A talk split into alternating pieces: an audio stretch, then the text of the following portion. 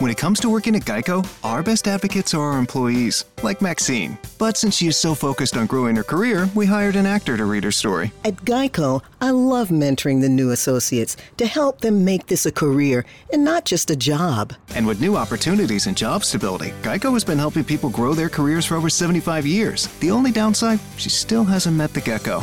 Where are you, fella? Ready to start your career, Fredericksburg? We're hiring claim sales and service agents. Apply online today at geico.job slash Fredericksburg.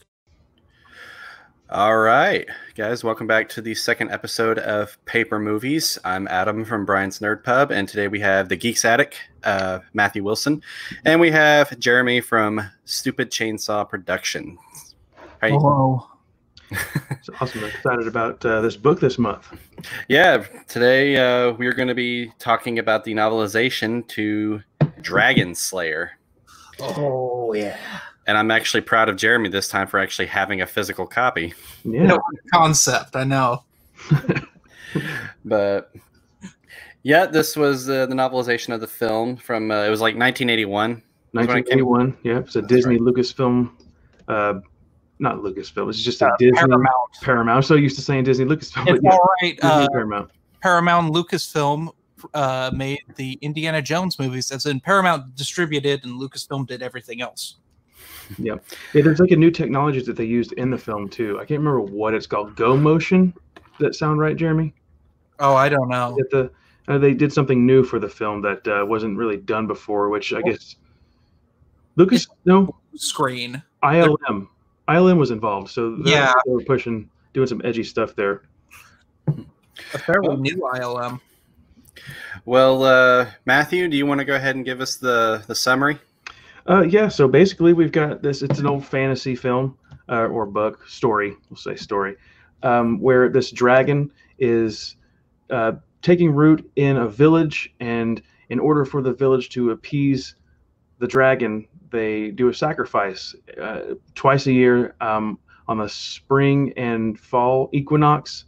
They do a lottery where they draw names of all the female citizens of the whole land of Urland, which is the the whole nation, and uh, they, it's all the younger women. So like uh, probably I think twenty and under is Yeah, is it's the, like, all uh, 13 to tw- mid 20s. Yeah, and they all go in this lottery, and they draw a name, and then that person is sacrificed to the dragon, and this keeps the dragon from destroying the the crops, the villages, just murdering everybody. So that's how they keep the dragon at peace. And then these villagers they go seek out a wizard because the um, dragons were created by wizards, and the only way that you could really kill one is with a wizard. So these uh, villagers go out seeking a wizard to destroy the dragon, and uh, wizard. Basically, I guess should we just go ahead and start talking about story points too now, since I'm kind of bleeding into it. Well, I yeah, mean, yeah, go for it. chapter that you're going to spoil. I know what you're going to spoil. It's just like the, so they have this journey where this uh, this guy, the, the apprentice of the wizard, basically is the one that makes it out to Urland to put an end to the dragon, and uh, things unfold that way. So that's uh, basically the summary. It's the Yeah. hero's journey. Yes. I was gonna Better say to- like with the lottery, it's just like that's basically the Hunger Games where no one wins. You know, Yeah. Only this was a lot better made. not angsty, and didn't have horrible cinematography or horrible special effects. I just watched all those movies, by the way. They all suck. Well, I was gonna ask, like, what, uh, like, how's the read for you guys? Like, um, Jeremy, would you like to go first? Yeah. Um. I first of all, I want to put this out here. This novelization, to me personally, not bashing the movie, this is superior to the movie in just about every way. To the point where you don't even necessarily need to see this movie to get something from this book. In fact, it, Matthew, if Matthew had told me that this was just a great novel and was not based on a motion picture, I would have believed him if the, if it didn't say right on the bottom that it's based on a motion picture. Like I Dude. have known. As I was reading it, that I was feeling this. I was thinking the exact same thing. Like as I was reading this, I was just like, I'm surprised that this wasn't like a novel before it was made into a movie. Like, Yeah.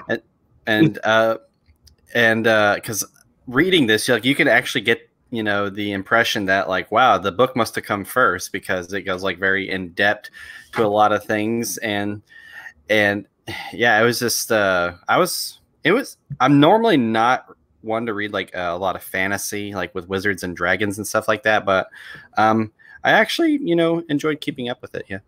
Yeah, it's definitely different than the movie. Um, all the same story points. There's just there's so much in the book that's not in the film, which Mhm. is insane because, like we said, we, we me and Adam have the paperback. Jeremy has the hardcover with him. Um, I have the hardcover too, but I just it's easier for me to carry the paperback around. But it's only 218 pages, so it's pretty short. However, I think if this was a novel that was printed today, it'd probably be around 300 and so pages. You think? Because it's Yeah, um, and I don't know because the hardcover is 183 pages.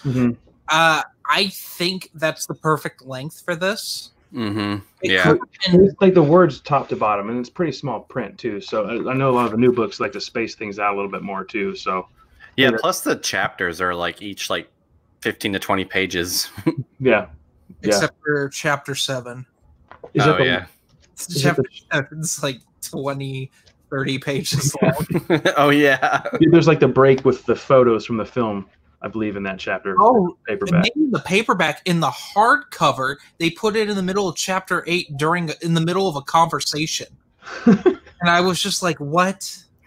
And then not to mention, there's photos in this book that are direct spoilers of what's to come with captions Wow. explaining exactly what these stills from the film are. And I'm like, oh, spoilers. I'm glad I've already seen this movie. You know, I did uh, also notice that, like, the book and the movie are almost like opposites in the way that um, the book actually, you know, goes into depth over things that you don't see in the movie. With the movie, it's completely different. Like the movie actually, you know, it's all about like, you know, like Ulrich getting killed or the priest getting engulfed in fire. But like with the, but with the book, like the it just like with one sentence, you know, they said like, and the priest was engulfed in fire. Then moving on, you know, that's Oh just, yeah, Mhm. yeah. See, I've got a list of notes next to me here too that I took while I was reading that. Um, so when I'm, I'm looking around on my uh, my computer, I'm, I'm going to read some notes. So uh, like I, I wrote down about the beginning, the description and scene setting in the beginning was absolutely incredible for me. Uh, there's so much explanation and descriptions that are going on that Mhm. aren't in the film, and it, it just it really sets the mood and the tone for everything that's going to follow. You know, it to me that gritty '80s movie film um, vibe that you get when you watch those old movies. You know, there's like the little grainy, like Mhm. everything looks foggy, kind of. You get that when you're reading the book. hmm Yeah, um, my thing with it is the book could do things that with the dragon especially, the film they did not have the technology to do. This film has still oh, I don't know. It may be cooler than the animatronic they had for the close-ups in Harry Potter and the Goblet of Fire for the Hungarian horntail, which when it's a close-up, that's a that's a puppet, which is really awesome. Uh, but this uh, Vermithrax is what the the Dragon. Yeah. name is. Yep. Um, d- uh, when it flies in the movie, it dates the movie immediately. Yeah. yeah. the, the, the only scene that really destroys it for me, except you know, going to the movie, uh, the the visual effects when Galen is in the cave and Vermithrax is like in the water, you can see where it's cut and just placed on top of the the film. yeah, when they're using rear screen projection. Right. Yeah, uh, which was state of the art at the time. It's it, that looks better though. I'll be honest than anytime James Cameron uses that in his movies. watch watch the original Terminator or Aliens, or I think they actually do it in the Abyss too. But it's been a long time since I watched that. When you watch those, it's clear that they're on a blue screen Hmm. and that they're re- reacting to something. Granted, it's usually something awesome in stop motion, which stop motion always looks fun. but like it just looks bad.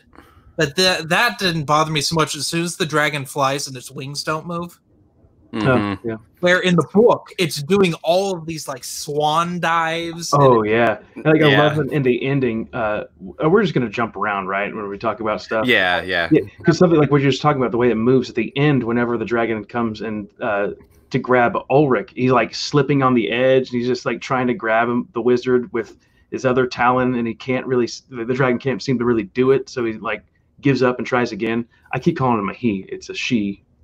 It's a it's, a It's an it. It it Yeah. has, it's like because it's it's it has babies, but it doesn't have a mate. So I, Mm-hmm. Right. it's right. like Godzilla in the '98 movie. Yes, that's right. Yeah.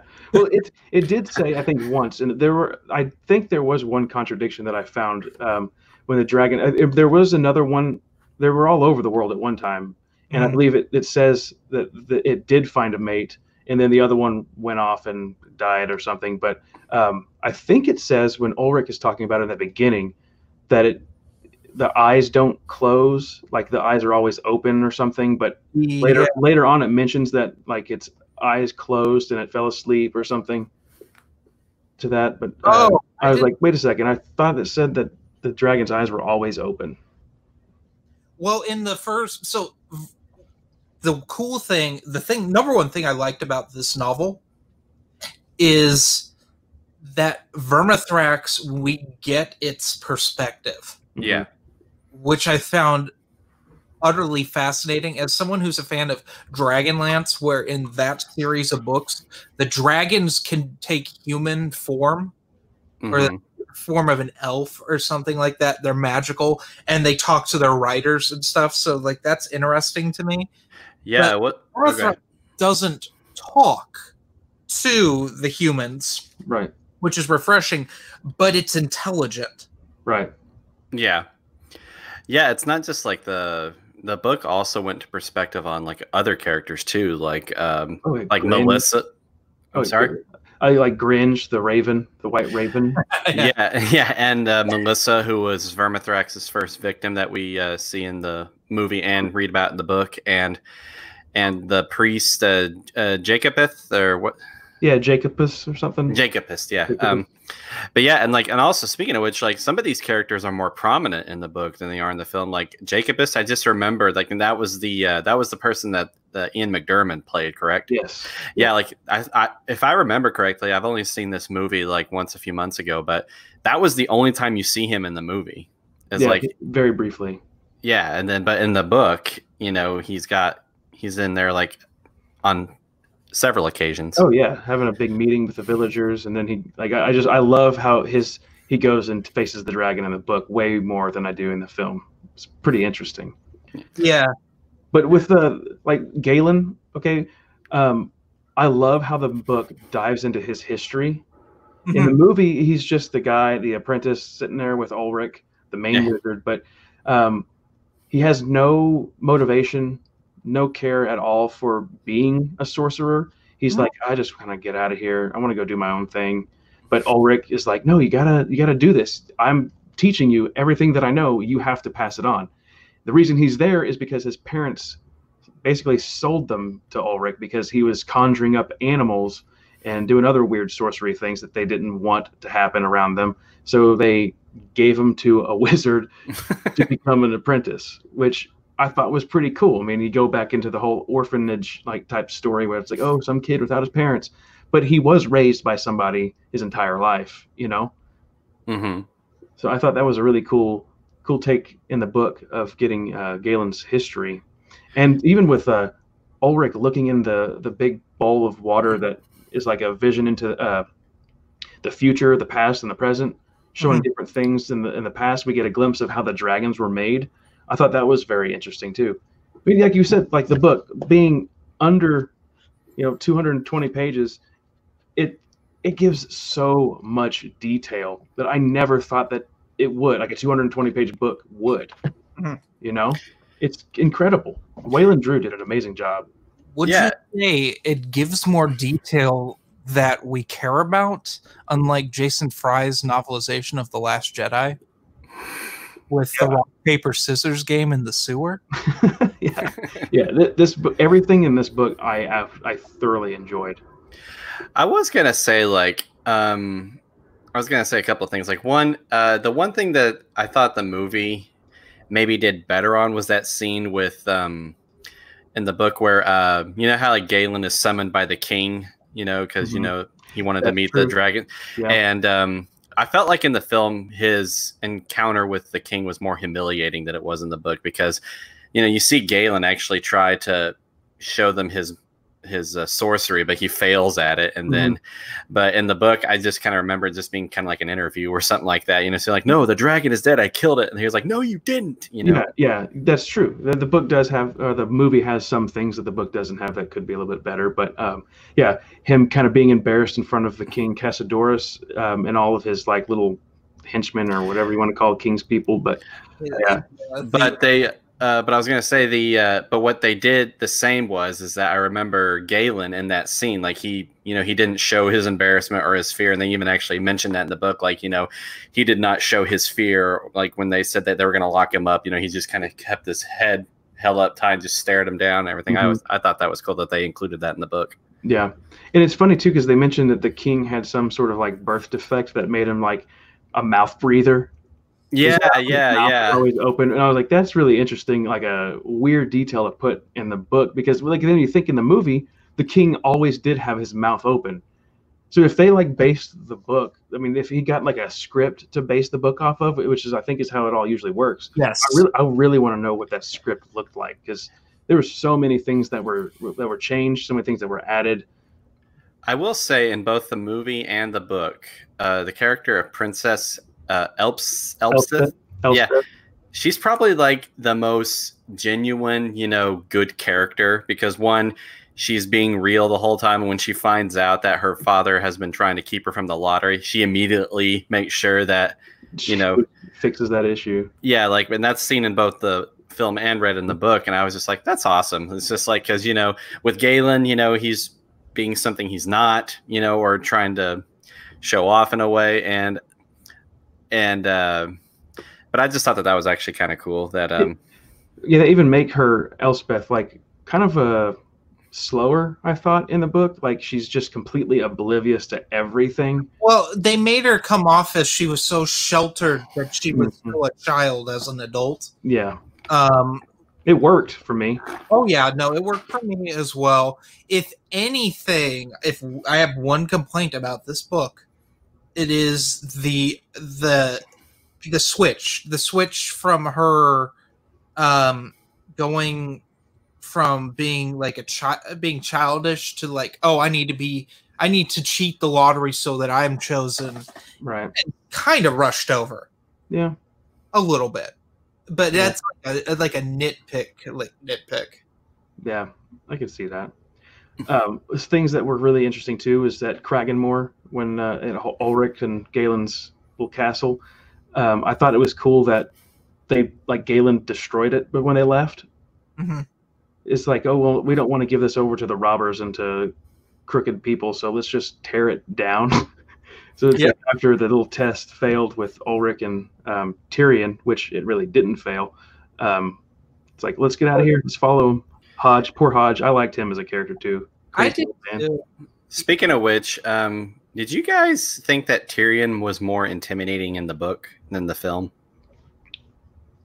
Um, thought Uh, Because I, for some reason, like during the fight scene where he and Galen are fighting, I don't know, like he mentioned something like uh, to Galen, just like he's like, "You're gonna regret that." I was just like, "Ooh."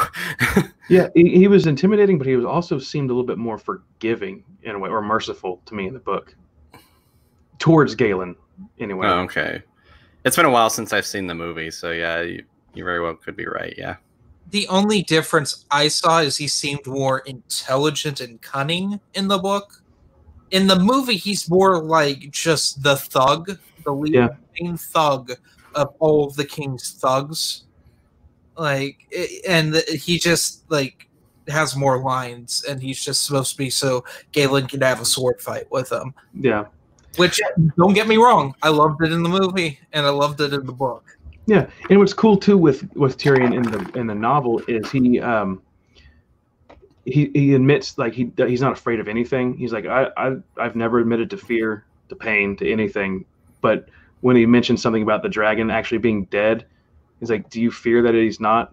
Something like that. I could be wrong what, what I'm talking about, but uh, Tyrian actually like he says, "Yeah, I'm I'm afraid." Like he confesses his fear to uh, Cassiodorus, the king, which I thought was pretty neat.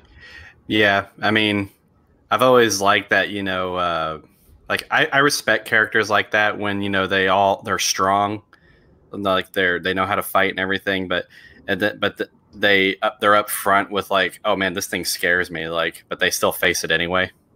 Yeah, yeah. So I've got a bunch of notes on on a lot of this stuff, like Gringe, the White Raven. I thought he was pretty like he was like a little comic relief throughout the whole thing, Mhm. but also drove the story in crazy places too. You know? Yeah, he wasn't overused. He was not a Jar Jar Binks. No, no.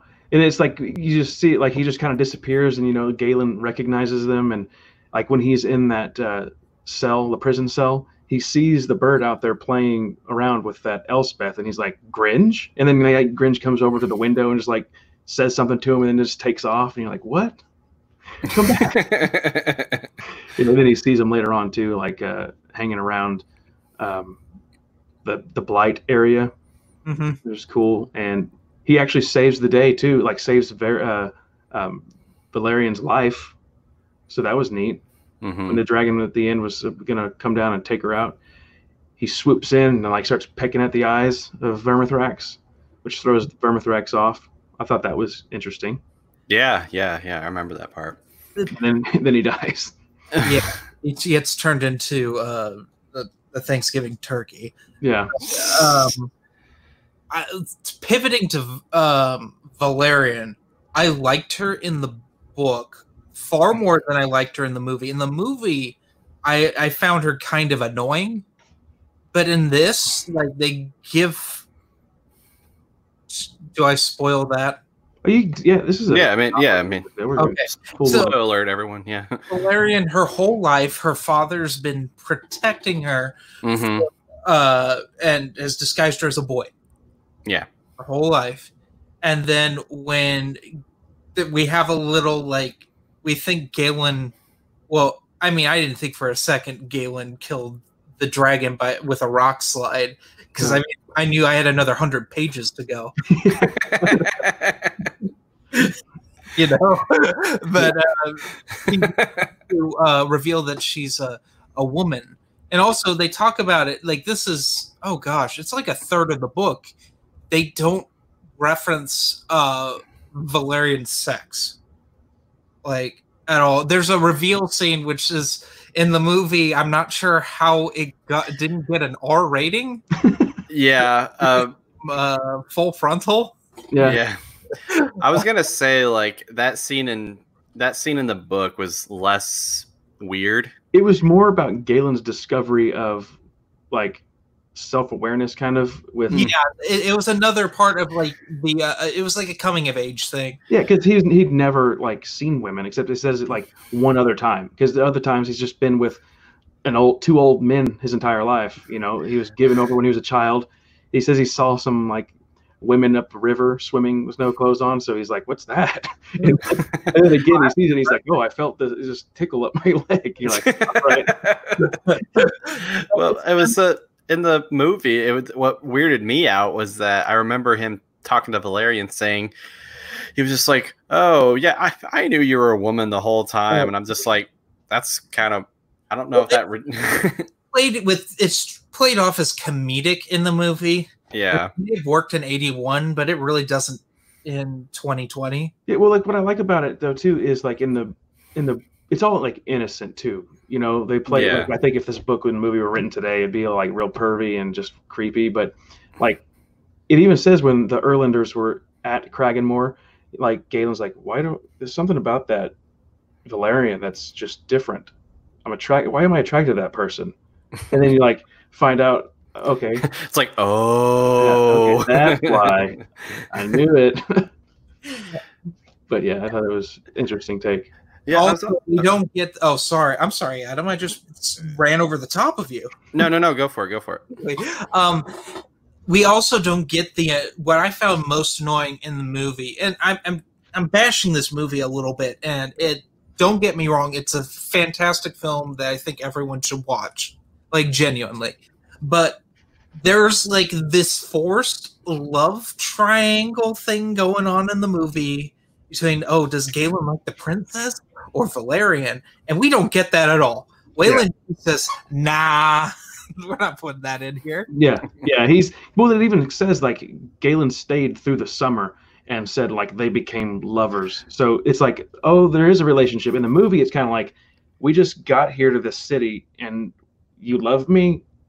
So have like Yeah, a relationship. And you're like, that, that was pretty fast.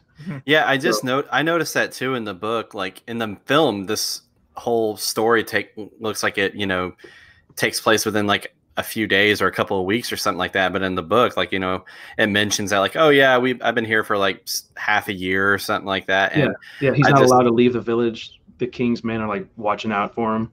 right, yeah, Well, it's it's like um to not to, to go back to Star Wars and Empire Strikes Back. I knew you were gonna say this. The most time elapses in that Star Wars movie, and you would never know. I thought that for years that Luke trained with Yoda for like a week, but it's more like months. yeah, That Han and Leia and Chewie are on Cloud City for I think it's like three months. But in the movie, you got to stay keep it like fast paced. So Yeah. yeah. I I was actually uh, gonna mention like um I mentioned uh, Melissa earlier, and I mentioned that they made her like her death more tragic than they did in the film because they actually gave you like her backstory of like when they yeah they she was chosen as part of the lottery and it was uh I don't know just to me that was just like oh I really don't want this and like like I really don't want this girl to be killed by the dragon now you know so. Yeah, gives it like the last moments with her family. Mhm. And then later Yeah. on, we get to meet her parents again, and her mom is like kind of crazy from it when she like this uh, has a conversation with Valerian and Galen. Yeah, but it's also talking to Melissa, and Melissa's not there. Yeah, so she's just lost her mind. Yeah, um, because in the it, the way it's set up in the movie is we it's supposed to be it's like the fake out reveal of Vermithrax in the the movie because they you know with your monster you're not going to show it that soon. Right.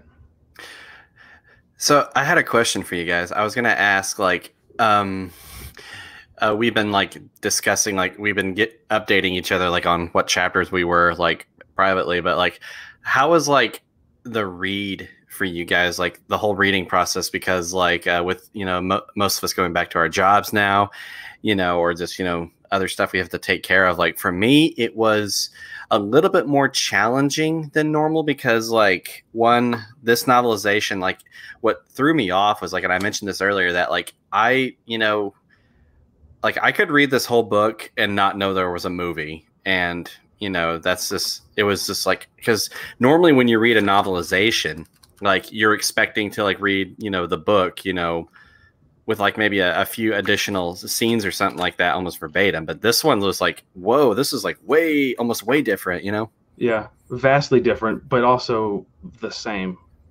Mhm. Yeah. The same story structure happens. hmm Yeah, with There's a bunch of interesting nuggets.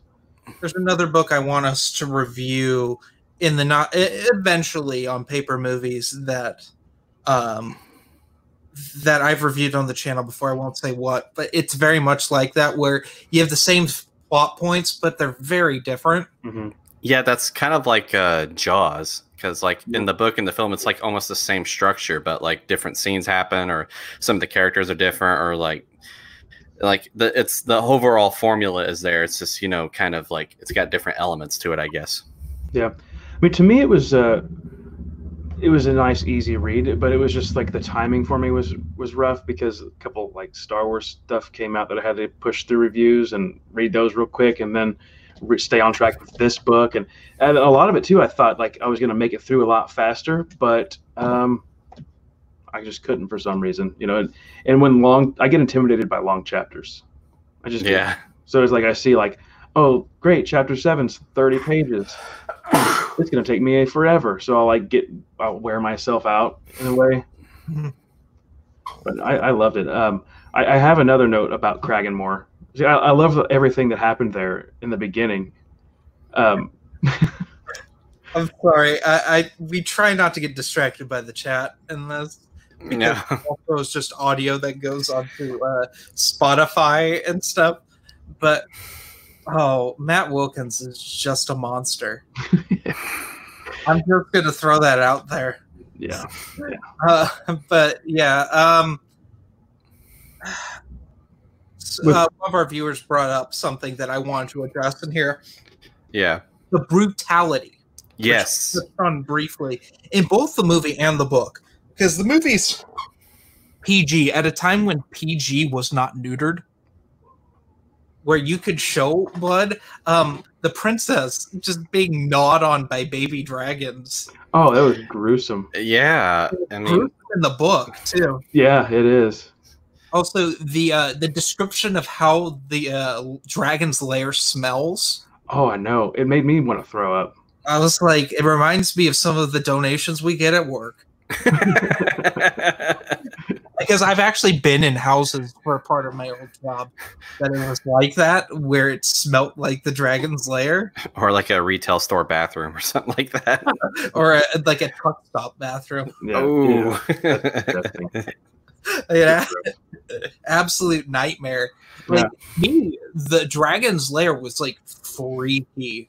Like just the description of it, and just, I'm Mhm. like, Galen, don't go in here. yeah, I mean, like the dragon itself. I mean, it was creepy in the in the film, but I mean, it was it was like still very also creepy in the book. Like, Mhm.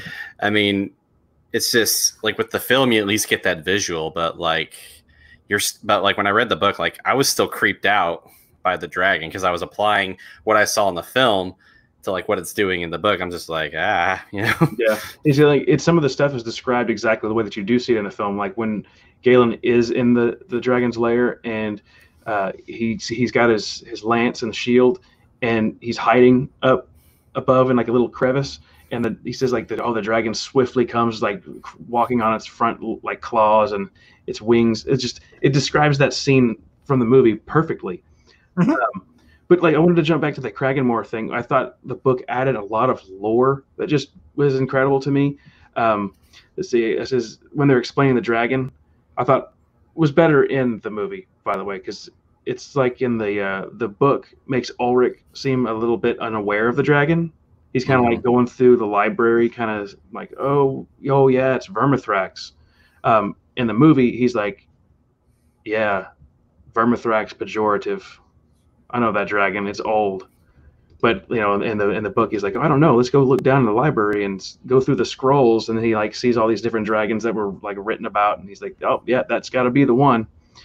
Um, and I also love how uh, I thought I had the notes on this one where they're talking about the fireplace in Cragganmor, where there's like all this lore attached to the mortar that is they use to build the fireplace. How there's like bones of um, one of the the kings that used to live there. I, I want to look through my notes real quick. I know that I wrote this down because I thought it was really cool um, about the Cragganmor. There's the lore built into the castle. An ancient uh, Mauve or Mauve, some dude had three wives uh, that betrayed him for warriors. So he had them killed and used their bones as mortar to build the hearth. Yeah, and he felt bad about it because they were so beautiful, but they cheated on him. Yeah, and there were like several other like sorcerers that had lived in that castle throughout the time. I think you had a couple mentioned, like Belisarius and uh, Pleximus. I thought that would have been pretty cool to uh, to dive even more into those guys. But No, it you're you're absolutely right. Like, you know, you get like all of this additional lore. Like I kind of felt like when the novel it was the novelization was like there to explain like what we see in the movie, like give you like a backstory, like of like certain characters that, you know, we probably wouldn't think twice about if we saw the movie. But no, like I I like I like that too. yeah, um, the lottery. It would suck to be a part of a lottery like that. Getting your name thrown in a big leather I, jar or a big uh, mason jar, and I'd hate to see what the Powerball comparison to that would be. yeah, and what was the guy's name that had to uh, read the the Codex Dracorum. Oh, uh, I can't remember. Let me. I don't know why I can't remember it either, but Everyone has a weird name in this book. They do. Yeah. I, I love the names. I thought they Yeah, were. They're fine for me. Like it's better than some fantasy I've read where it's just like, come on. Yeah. How many ways can you say Legolas and not say Legolas? I'm You know? There, I was Vermithrax's name in the book. I can't remember this one. Did it say Vermithrax pejorative, or just Ver- Vermithrax, the like the great worm? I don't remember, man. Because I know in the movie Earl Ulrich, when they're talking about it in Cragganmor, he's like, "Oh, Vermithrax pejorative," like he's having a PTSD moment. I think I remember what you're talking about. I just can't remember like what page it was on. I don't know if it did say pejorative in here, just like the I last. I can't quite remember either. Um, there are several different versions of this. I know one of the uh, the members of the the book club posted a cover on uh, in the Facebook group. I guess it's the German copy. I don't know if it was print or um, like an ebook, but I've got a couple different versions here of the book that I wanted to show you guys if you want to look at them. yeah, go for it. This one, I believe, is the Canadian. I have to look first. I see. I should have done this before the video started. Um, this is the this is the Great Britain edition. Sorry, Oh, nice. cover. It's got Galen on there with a shield. hmm Way better than the American version. I disagree. Really? Yeah, That- this cover. that- the neither cover's particularly good, but the American one's better. Well, this one you get the picture of the at least it's the lance on there that he uses, which is uh, Sicarius Dracorum was the Yes. name. Uh, yeah, I just actually saw that word. Uh, a, Roman name. Yeah. but the Saxon, ro- but the Saxon weapon, I guess. I don't know. There's so many Saxons and Romans fighting one another, and Romans breeding with the Saxons. It's it's, Yeah. it's See, this one, this Great Britain one says a sweeping mystical fantasy, now a spectacular film. So this book must have come out before the film. well, Like, yeah, they really- they usually did that though, right? that's what they did. They were part of the uh, marketing campaign. Okay. in fact, usually a lot of times these would be written a year before the film would come out.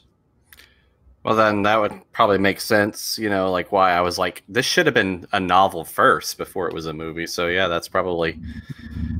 Well, Yeah, this is The uh, releasing the movie novelization after the movie comes out is a Disney thing. this is a UK amount and a New Zealand amount for the price down there. That's neat. The, But I do have a. Go ahead. the uh, releasing things, uh, releasing movie novelizations after the movie's out of theaters is a dumb Disney thing. That's not normal, but for some reason it's becoming the standard, and I just I hate it. I hate it so much. I was actually going to ask, like, I probably should have looked this up before we uh, started recording, but has Wayland Drew written anything else? Like, He did. Uh, he did the um, Willow novelization, I believe. oh, he did. I think. I could be wrong.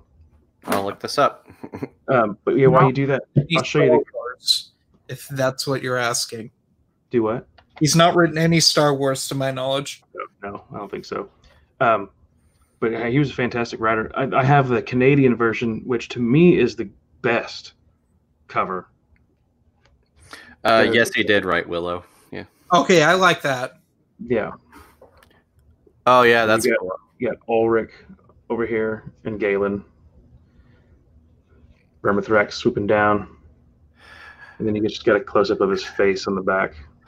I have to say, like, um, the actor that played Galen, uh, I think his name's Peter uh, MacNicol, I think. Mhm. Uh, I feel like, I think, one, this was the first movie he was ever in. And two, I think this is the only action type role that he's ever played where, like, most of the roles that I've seen him in are, like, more comedies. So I thought that was kind of interesting. Yeah. Um, we do know this is a random. Well, I'll go ahead and show you the last cover that I have here. Um, I actually have there's a comic comic book adaptation, which is what I'm going to show you. But um, there are two issues of the comic. It's this one though. I have both of those, but this is the collection of both of them in one. The paperback. Which that's the best cover. I was about to say, Yeah. Vermith, Vermithrax looks terrifying. Yeah, really evil. You got a like a real picture photo on the back of, from the film. Part of me wants to address this uh, comment in the comment section of uh, releasing a book after the movie comes out fixes the plot holes. Hmm. No, that that's then you shouldn't make bad movies. This is this is 1980s Disney, not 2020 Disney. Yeah, this is uh, in a, a pre Bob Iger, Kathleen Kennedy era. Yeah, and by the way, this is all published by um, Del Rey. Of course, like Del Rey is like one of the biggest publishing companies ever. except the UK version, Fontana. Well, because there's no Del Rey in the UK, Right. Uh, because like Star Wars books now are pre- uh, in the UK are published under Century. At least they used to be. I don't know if yes they are now because I have an oversized paperback of Solo, a Star Wars story, and it's a Century print. I was gonna ask you guys like uh, uh, two questions. One, would you recommend the book over the movie? And two, like what would you rate this book overall? Jeremy, you want to go first? I would rate this book over the movie because one, it's easier to find in the movie. Well, actually, that's not true anymore. It's This- digital copies everywhere now. Uh, yeah, but back in back like when Matthew first introduced me to this, like a couple of years ago, you could not find this movie anywhere. It's still not available on Blu-ray. No, this needs. I don't know. It must be some licensing thing. Yeah, like when uh, Matthew was recommending it to me to read it, like I just typed it in like on a a free streaming app that I have on my Roku, and it was just there, but it was only going to be there for like maybe two or three days. I'm like, ooh, I gotta watch it now, you know. Yeah. But uh but this book is significantly better than the movie uh i would out of like out of five stars i'd give it a five out of five Five out of five. Yeah, I gave it an A plus. I love it. I mean, I'm one of those people that like, yeah, I love the book, but I think the film, maybe the film just has a special place for me because, like, I saw this movie when I was like three or, four years old for the first time, and then like I've always remembered it, and then I sing it on TV once, maybe in junior high again, be like, oh yeah, I remember this. I love this movie. I've always remembered it, and then finding it when I was in college on like the digital format when they started releasing digital format movies like i had to buy it and now like i've got i bought it on itunes i bought it on the amazon tv so i like i have it because for some reason it won't cross over onto one of my tvs because it doesn't accept both platforms so like i own the dvd like two copies i just i love the movie i, I just wish it would be on blu-ray It's still we can have the hard copy of it you know I did actually see that Amazon was selling the movie posters for it. Yeah, yeah, they get. I love the movie posters. Um, so it's hard for me to say if I recommend the book over the movie. If you can't find the movie, definitely get the book. Can't find the book, get the movie. I would personally uh, go with my ex- uh, recommend my experience. I, I saw the movie first, and then I read the book because like you get that surprise of like getting all the extra detail. So Yeah. um, go ahead. I'm sorry. Like but the visual of Vermithrax to me is the coolest looking dragon from any film, any like picture that I've ever seen of a dragon. Vermithrax takes the taco. yeah like i said it's it's up it's i think it's tied with the close-ups from uh, goblet of fire not the distance shots that turns into a horrible cg effect Yeah, yeah. Because I, mean, I told you L- ILM was involved, and uh, there is that photo out there. You could type it in Google. Vermithrax fights. Um, what is that thing from Star Wars? The The Rancor. uh, the Rancor. And you'll Rancor. see where they, they put the two um, models that they had together, like where they're fighting, and it looks really cool. I'll have to go find check that yeah, out. it, it's awesome. Now, I- I'm gonna confess, like there, after both the ending of the film and the uh, book I might have been a little bit confused. Like, were they trying to imply that like Vermithrax was the final dragon, Mhm. like ever, and Yeah. like magic, all magic was gone? Mhm. So Pretty like, much, yeah. Oh, okay, yeah, I was. and that's what there's tie in what you're saying. There's a quote that I w- uh, wrote down, or an excerpt, whatever you want to call it, that I thought was pretty good. Um, it's Valerian and Galen were talking to each other, um, but it says, "All that knowledge and wisdom I could have learned, it could have kept it." Sorry, I'm reading these tiny notes. Yeah, all that knowledge and wisdom I could have learned, I could have kept it and passed it on. And then Valerian says, perhaps, she says, there's room for only so much wisdom in the world. Perhaps it changes. Perhaps it has to die in some ways before it can be born in others. So I thought that was pretty neat. Basically Yeah. saying that it's a, it's a, a season where you know things need to die off, and maybe eventually, sometime down the line, it'll all come back. Which reminded me of another book series out there that I haven't finished. Um, just fantasy stuff in general, just always about repetition and oh, the wizards die off and they come back again. like Lord of the Rings. Yeah, yeah. And like with the ending too, with the uh, film, I liked it better because well, it's hard to because the book explains the reason that the movie doesn't. When he turns around and there's the horse, like, oh, I wish we had a horse, and they turn around and the horse comes up over the hill in the movie, and he starts laughing.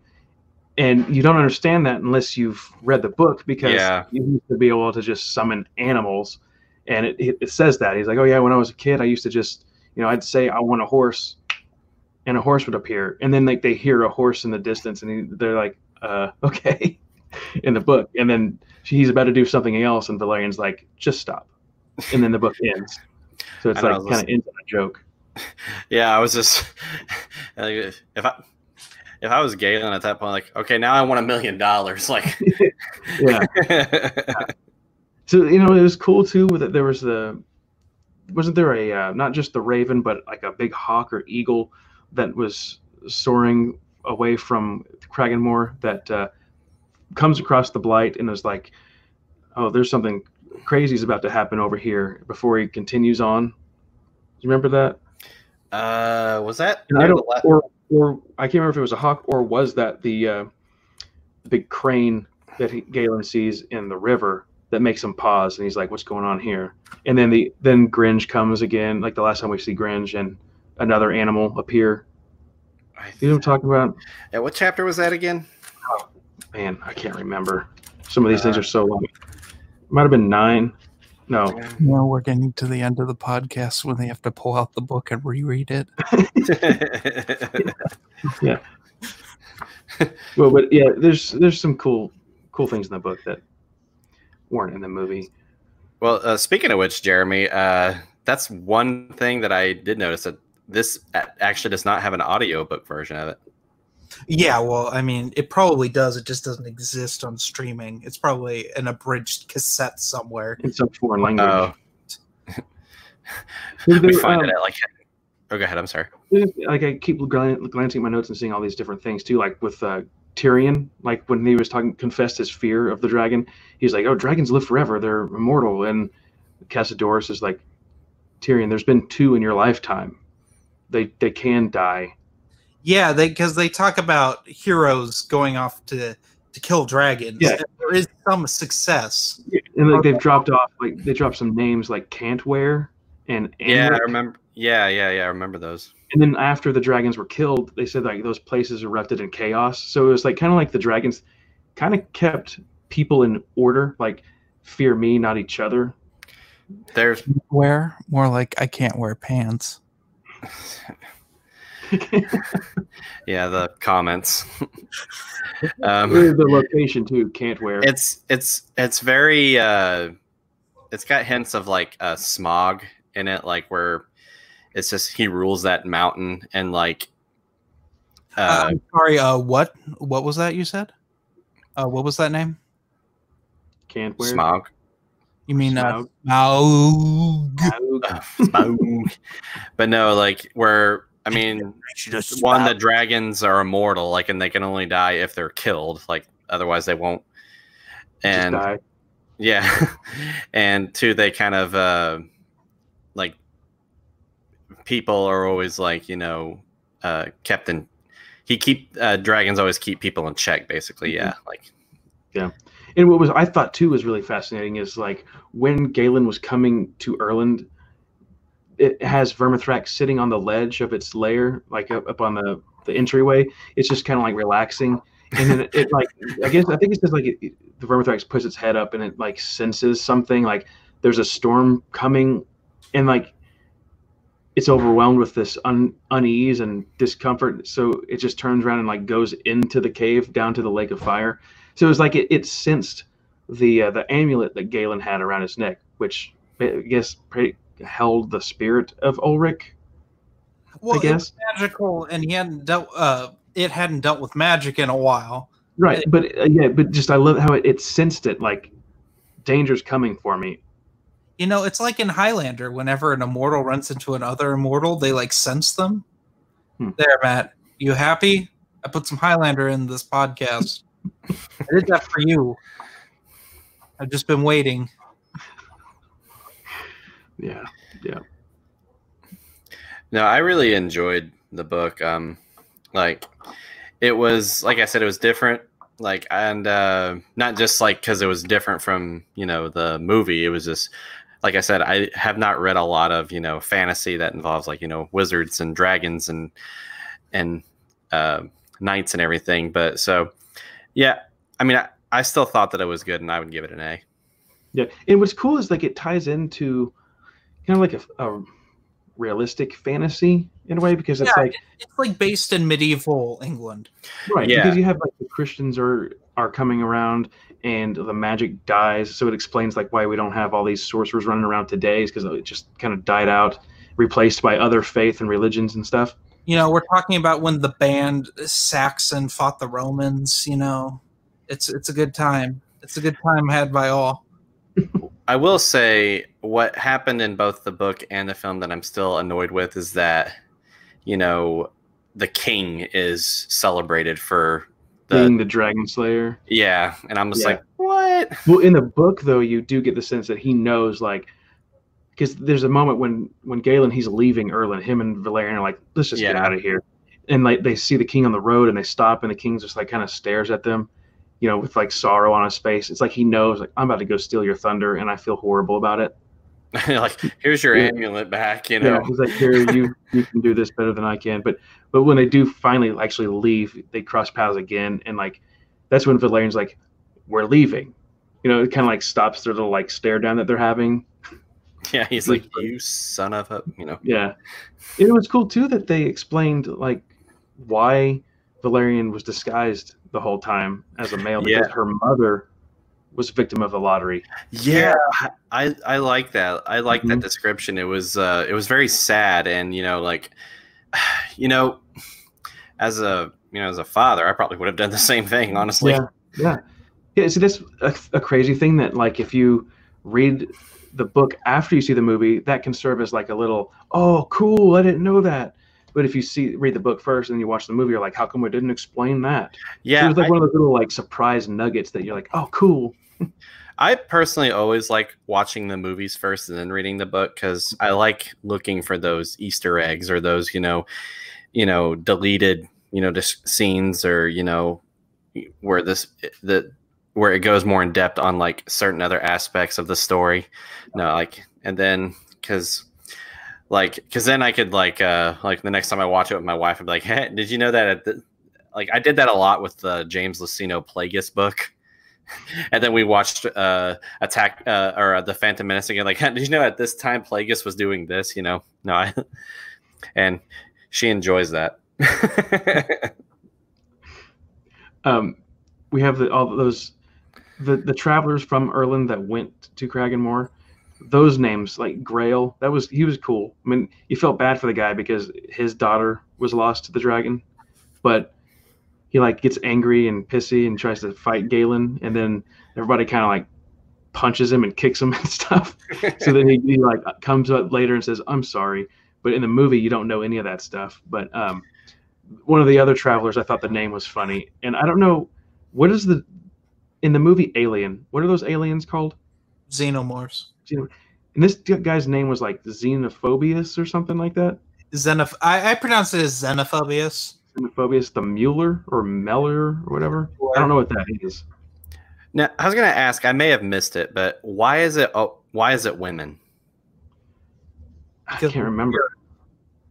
I think the idea originally was uh, they were sacrificing virgins. Uh, and oh, the Vermithrax is so elderly, Doesn't that- notice. doesn't care at this point, so they're just sacrificing any any woman. Well, at this time, you have to understand these are like well, they're basically Puritans, so it's not like they're having like relations out of wedlock. So for the most part, they're mostly unwed, Yeah. with the exception, which I found interesting, of uh, Valerian's mother. Because I, I was under the opinion when watching the movie that they were all like unwed Yeah. Hmm. Yeah. Yeah, they never did say that. But yeah, Well, it's just them in white and stuff, and that's like pagan because there's a lot of there's some pagan sort of things going on in this with the sacrificing. yeah, Yeah. yeah. They, everything has to follow exactly the, the order that's been written. They even say like, "Oh, it's been written that you have to sit in the wagon." Oh, you no, you have to be tied. It says it. Like that's the, that was kind of comical too because the guy, which I Yeah. still can't remember his name, like every time when Melissa would be like, "Oh, can I do this?" He like, "Oh, but it's written in the Codex Dracorum that you have to have the flower in your hair." It's just like everything is like, "Well, it's written in the Dragus." You're like, "Okay, we get it." dude." It's like rules are rules.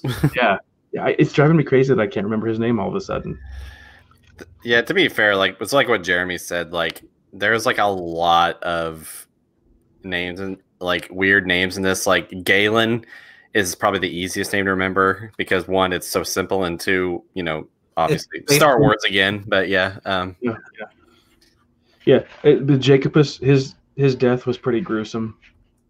You get Yeah. just charred. And this is when you do notice like Vermithrax just doesn't care at this point in his life, her life. It just- Vermithrax lives in agony. Yeah. So it's like- like, oh, here's a free meal, just like chars it and moves on, like doesn't care. He's like, you get behind me, you foul demon, and it's just engulfed in flame. kind of comical, but also pretty bad. Oh yeah, no, it's horrifying in the book. We're just playing it up for laughs right now Yeah. because it's funny when people just get or Sure. like it turned into a charcoal clump, and they Yeah. keep referencing the charcoal clump that is. Oh yeah, they do several times. in fact, uh, the, the white raven. Um, Crashes lands like right next to right him. next to Jake, there's just two characters that are pieces of charcoal. Yeah, it's just so gruesome. And like, is, doesn't it describe Jacobus as like just he's just a withered up charcoal piece that's like all twisted and like his arms like sticking up, pointing to the sky. It's Yeah. just it's like wow, this is disturbing. yeah. Oh, there's a comment that says xenophobus means he hates foreign people. Yeah. Huh. Yeah, that, he did. The guy did hold a grudge. He didn't feel at ease with uh, with Galen or um, Hodge or anybody. So it can make sense. all right. Uh, closing thoughts, people. We're getting to that time. Get this book. It's easy to get on eBay for super cheap. or just be like, "Hey, Matt, can I borrow it?" That's where I got my book. How many copies? Yeah, how many? Co- Yeah, uh, I have. Well, we've got the comic adaptation. I've got the two issue comics, like the singles. We got that one, and this one, and I've got four of these plus the hardcover. So Which, few. By the way, people, I had the hardcover before he did. you did, yes. Jealous of me? Yep. I was like, oh man, and yours is in really good condition too, isn't it? Well, this one you gave me uh, not so much, but the one that yeah, that one had never been read or was read once without the dust jacket on. Yeah, see this one that I have in my hand, the one that I did read when I got this one, it was in perfect condition, kind of like these other two, these foreign ones that I have, which, you know, there's the, these haven't been read. These look like they were someone that collected books that just like, oh, I'm going to put these up on the shelf and never read them. Um, kind of like a lot of my books. but even the comic adaptation, the spine is perfect. It's not creased at all. Um, but I have the other copies of this that I do have have been read. And they're pretty messed up. But when I got this one, it was perfect. This crease happened um, last weekend, and it made me sad. You should have read the, one of the beater copies. I should have, but I was like, oh, I want to hold it in my hand and be all crisp and clean. That's what happens. You ruin books. Yeah, you, you Uh, People- but yeah, but- I was like on eBay, like I said, you can find them. There, are a lot of them are on there for under five bucks and free shipping. and yeah, like I recommend both. See the movie, then or like read the book first, or whichever you prefer. But like, Yeah. read the book, see the movie. Yeah. Uh, but I was also going to remind our viewers that uh, after uh, this podcast ends, we're going to be doing a live stream just almost immediately after. So, and then we'll answer more of your questions and you know and discuss the book with you and other stuff as well. So, um, but should we go ahead and tell them like what's going to be going down in uh, paper movies like for the next two months? Yeah, sure. Since we got it laid out, Jeremy, you want to go ahead and do? Uh, Okay. For those of you stupid chainsaw production fans, July is a special time because we live in times of conflict and it's really hot. so that means it's the summer of the predator. We're doing a ton of predator stuff and every weekend in July we will be watching a predator movie oh, And- nice. nice. some uh, commentary. But our book club for next month, the month of July, is uh, from Christopher. Oh gosh, uh, Isn't it Christopher Golden? uh, his novelization of the last Predator film, The Predator. Yeah. All and it's going to be on Stupid Chainsaw Productions channel Yes. on the last Thursday, most likely the last Thursday of next month. And in August, it's this is probably going to be on Geeks Addicts channel, but uh, I requested that for August we're going to be doing Raiders of the Lost Ark. Yep, Indiana So- Jones. So that'll be for August. And uh, Matthew, you want to say what's going to be going on your channel for the month of July, like as far as Oh, reviews go? I'm going to have, um, well, no, I don't know what I'm going to have. Uh, another Star Wars book review. Um, I'm going to try to get another Legends book out there, and uh, I think that might be it. I, I, ha- I just purchased a few books at the bookstore that um, I would like to get through, but start most most likely we're going to do a Star Wars book. So Nice. Uh, I will say next week before the Fourth of July, I'm planning to do a Jaws movie review with like some comparisons to the book, and I do have a. I'll be reviewing The Dark Knight Returns, um, with kind of the same thing, the book, but comparisons to the movie. But I do have a podcast I have to finish editing. So, but yeah, also uh, you guys can also. Jeremy's going to actually uploading the audio to this podcast on Spotify. Like you got us a spot on Yeah, we're Spotify. on- Spotify, Apple Podcast, Google Play Music, uh, and uh, I think that's it. Maybe Google Podcast. I, uh, before we close out, I would recommend that you guys pick up the Dragon Slayer soundtrack. It's available on iTunes and I believe Amazon as well. Great music by Alex North. You can you can tell it's from like the early '80s, but most of it theme song. Reminds Good. me of Conan the Barbarian, if you all are familiar with that one. All right, guys. Well, that's going to do it for the second episode of Paper Movies. Thank you all so much for joining. And just a reminder, like in just a few minutes, we're going to do a live stream discussion with all of you guys. So just stick around for that. And um, uh, thank you guys again. Be sure to go check out Geeks Addict uh, at his channel and go check out Stupid Chainsaw Production. And we will see you guys in just a few minutes. Peace out. With MailChimp, you get a whole lot more than a URL. You get an all in one marketing platform to help drive sales. That means you can connect your data to make more informed, smarter decisions. And you get powerful automation tools like our Customer Journey Builder to ensure you never miss an opportunity to turn shoppers into loyal customers. So if you're ready to integrate your marketing and boost sales, get started today at MailChimp.com slash smart marketing. MailChimp, built for growing businesses. Want to hear some inside scoop? If your kids are as ready to go back to school as mine are, you gotta check out Kohl's. I got my daughters the cutest SO tops for under 18 bucks, JanSport backpacks for 25% off, and 30% off Levi's jeans for me. I even saved an extra 15% and picked up Kohl's cash. So, yeah, not sure who's more excited right now, me or the girls. Select styles, 15% off ends August 15th. Levi's coupons do not apply. Some exclusions apply. See store calls for details.